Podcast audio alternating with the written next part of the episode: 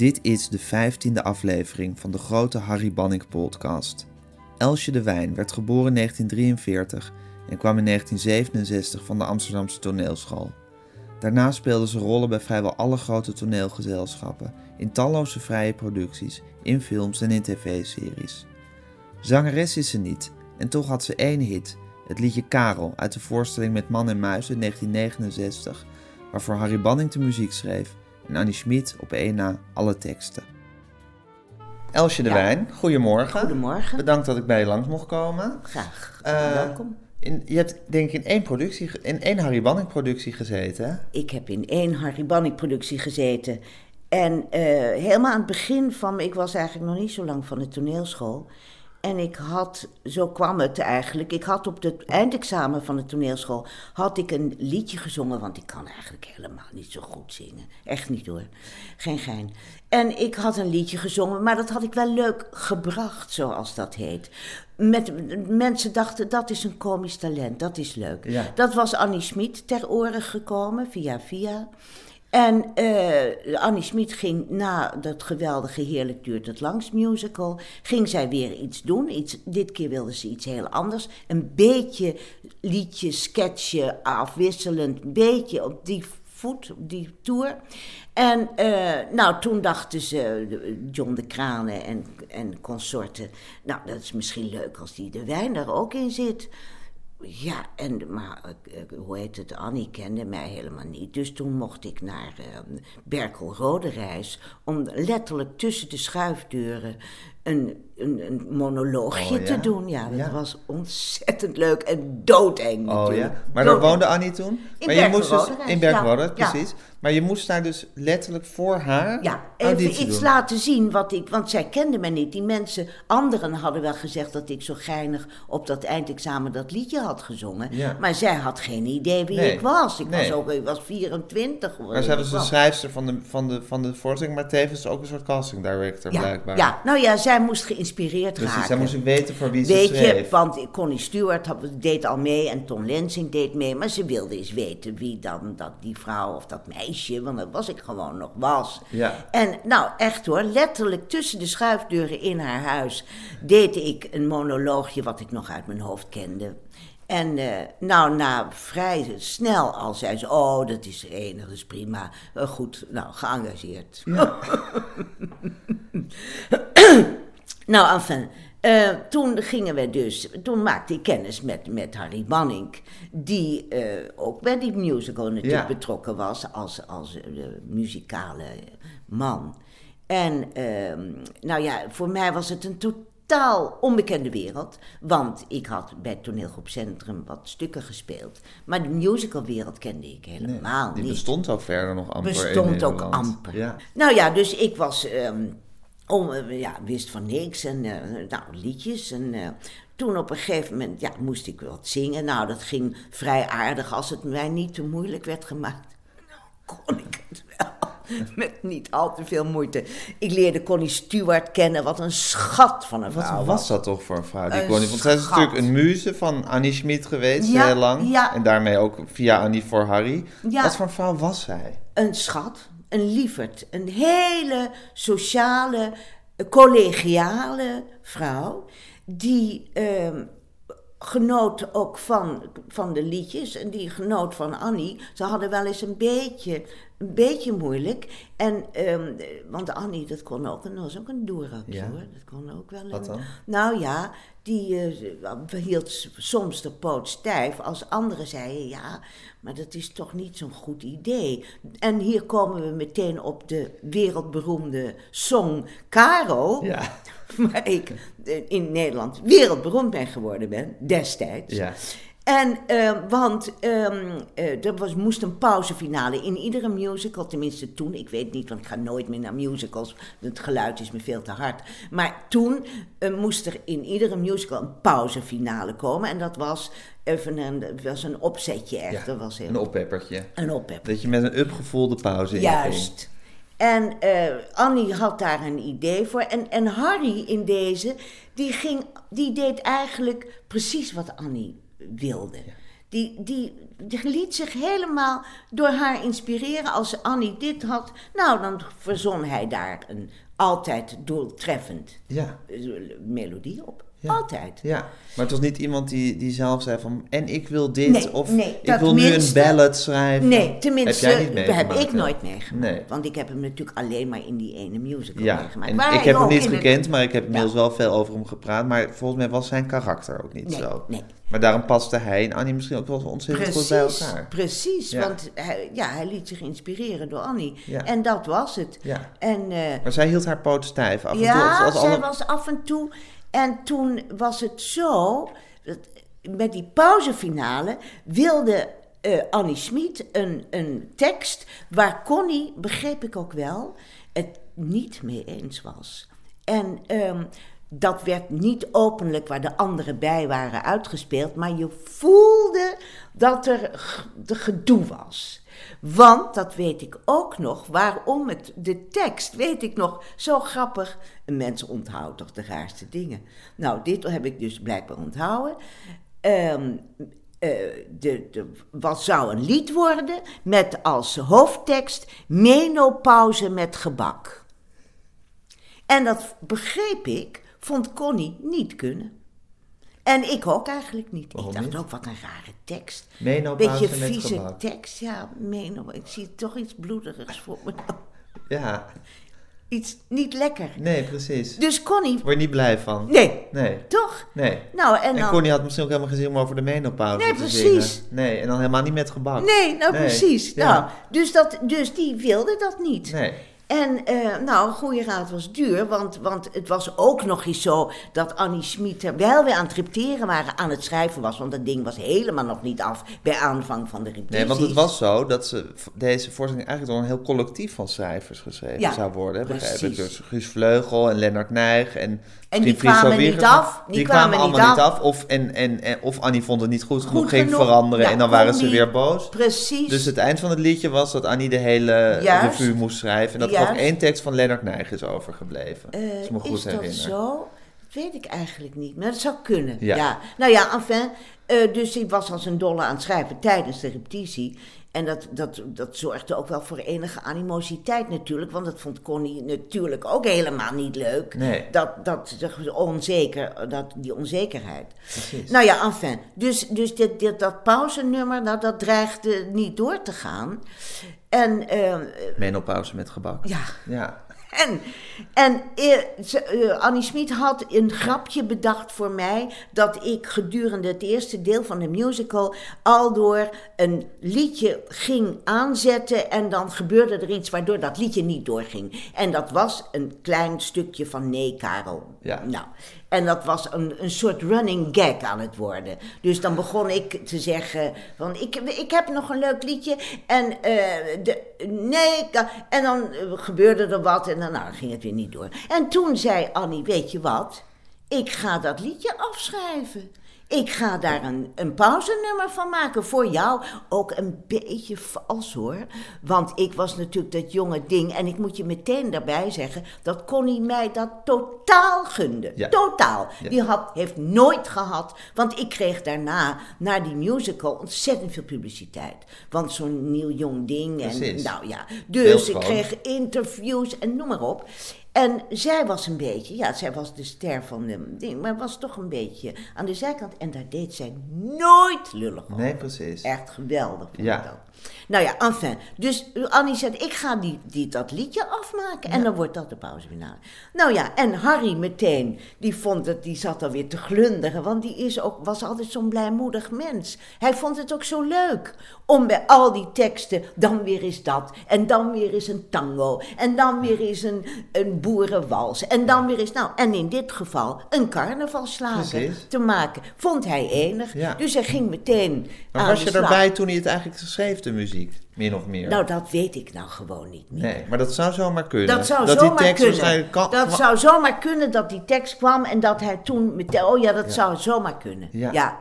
Nou ja, en toen, sindsdien noemde hij mij de zingende actrice, wat wel heel geestig was. Want dat was ik ook eigenlijk. Ik was helemaal niet. En wat een groot compliment was uit zijn mond, want hij hield heel erg van zingende acteurs. Ja. Hij hield niet van Niet geschoolde van, zangers. nee, dat is waar. Ja. Nee, dat is waar. Dus hij was ook een reus in zijn nopjes hoor, met mijn eh, manier van, van eh, voor het, het lied Brengen. brengen. Ja, precies. We moeten nu even luisteren, Elsje. Of gaan we het hele ding heen? Ja? Drie minuten, dat Elke doorstaan. Als Karel bij me komen wil. Vind je het erg? Met dat rode haar en met die zwarte bril. Zie je jezelf nog staan ik als je het voorbaat Ja? bovenop de kast. Schrik ik met de pleuris en ik roep alvast. Nee, Karel, nee, Karel, niet Wat is dit voor een accent wat je hier doet? Nee, Ja, toch Karel, Amsterdamse, nee, hoor. al wil je nog zo Een beetje Er netjes zijn van Amsterdam. die dagen dat ik niks kan velen. Ga maar liever schaken met de intellectuelen. Zo wil ik zelfverzonnen Amsterdam Maar dat is nog ja. de vraag. Ja, maar je hebt een is, heleboel nee, dialecten in Karel, echt, Amsterdam. Karel, Echt heel veel, hoor. echt, Karel, absoluut niet vandaag.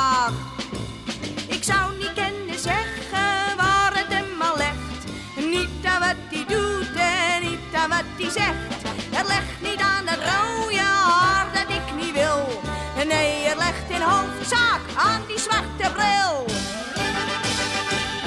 Nee, Karel, nee, Karel, niet vandaag. Nee, Karel, nee, al wil je nog zo graag. Ik moet nog veertien knopen aan mijn duster naaien. Ga je maar zo lang een jovel jodelplaatje draaien. Wie weet wil ik morgen, maar dat is nog de vraag.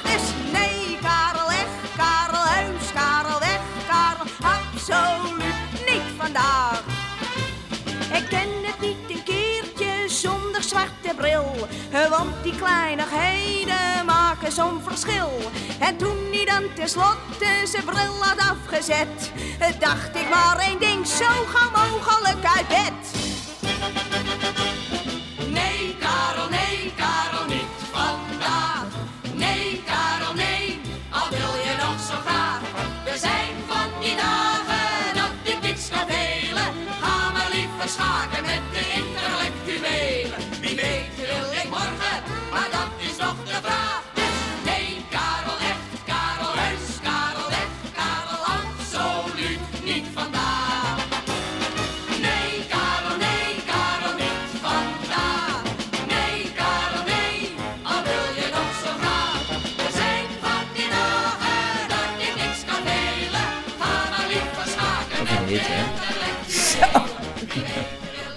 Heb je ook nog mee gesnabbeld? Ben je op snabbeltour geweest? nou, heel klein beetje. Ja? Ja.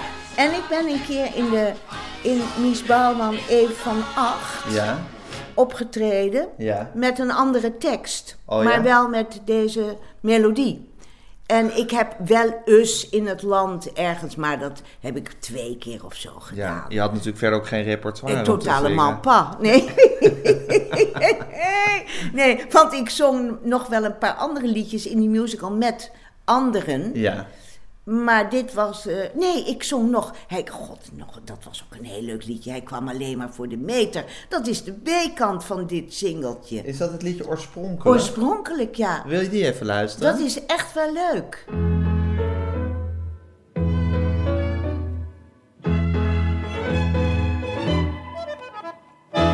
Hij kwam alleen maar voor de meter, oorspronkelijk. Hij kwam enkel voor het gas, oorspronkelijk. Ik ken hem nou een beetje beter. Maar toen hij hier die middag was, kwam hij alleen maar voor de meter, enkel voor het gas, oorspronkelijk. Het idee, stel je voor, zoiets dat bij je binnenkomt. Als je de ramen staat te zemen en dat dan enkel zegt: Mevrouw, ik kom het gas opnemen. Nou, ik wees hem terecht. Mm.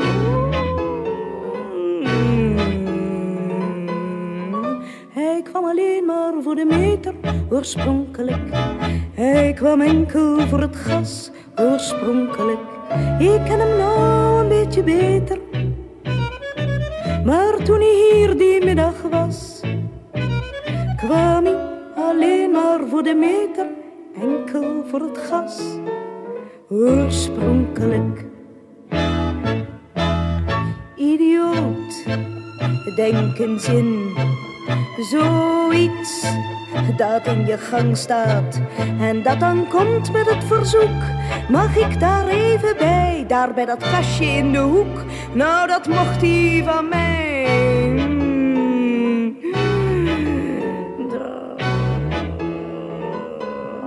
Hij kwam alleen maar voor de meter, oorspronkelijk.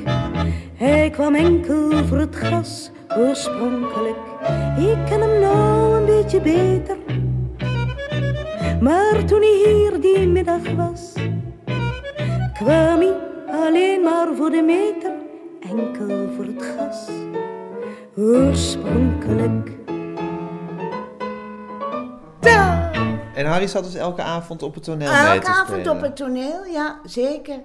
En eh, ja, nou ja, en gewoon gezellig mee in de bus. En de, de, nou, ik kwam niet, ging je dan mee, mee in de bus? Nee, ik geloof dat hij toen al met, gewoon met een eigen auto naar de voorstelling ging. Maar hij was er iedere avond Hij was er elke ja, avond. Ja, ja. En Annie kwam ook kijken af en toe. Af en toe aan. kwam Annie kijken. En we hadden ook nog een groupie. Namelijk ehm, eh, in, in de voorstelling speelde een bodybuilder mee. Daar danste ik ook omheen als ik dit oorspronkelijk liedje zong. En hij was de vriend van. eh, ja, dat nu een, een oude vandaag moment. Want ik kan dus niet op de naam komen. Van de journalist die. Oltmans, hè, terwijl ik het zeg, Oltmans. Oltmans, Hij was de Willem vriend Oltmans. van Willem Oltmans. En Willem ging heel veel mee. En zat altijd op de eerste rij te lachen en te klappen. Hij was dol op Connie. Alles wat Connie deed, vond hij enig. En wat die vriend van hem deed, vond hij enig.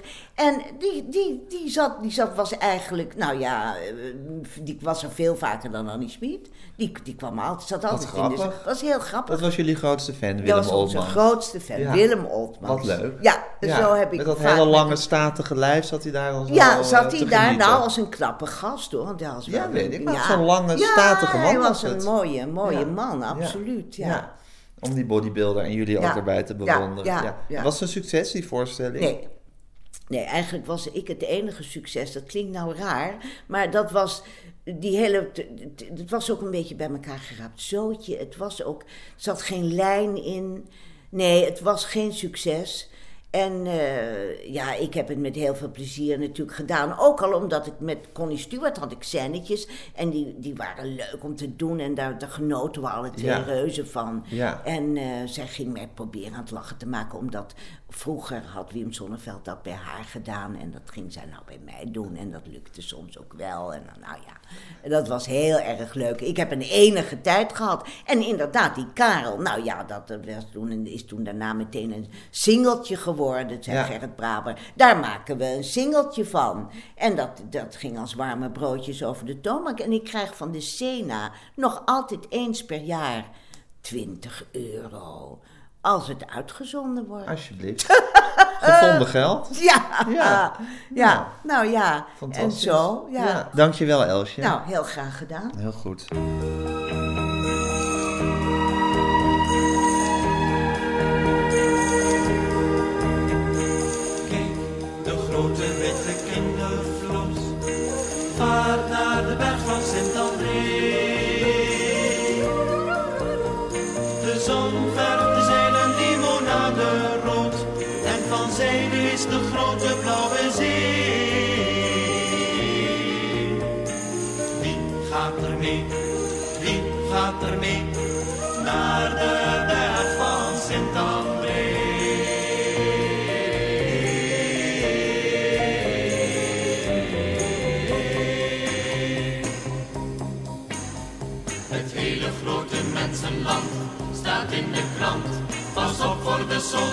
Kijk het gras zit vol met gaten en de scholen staan in brand.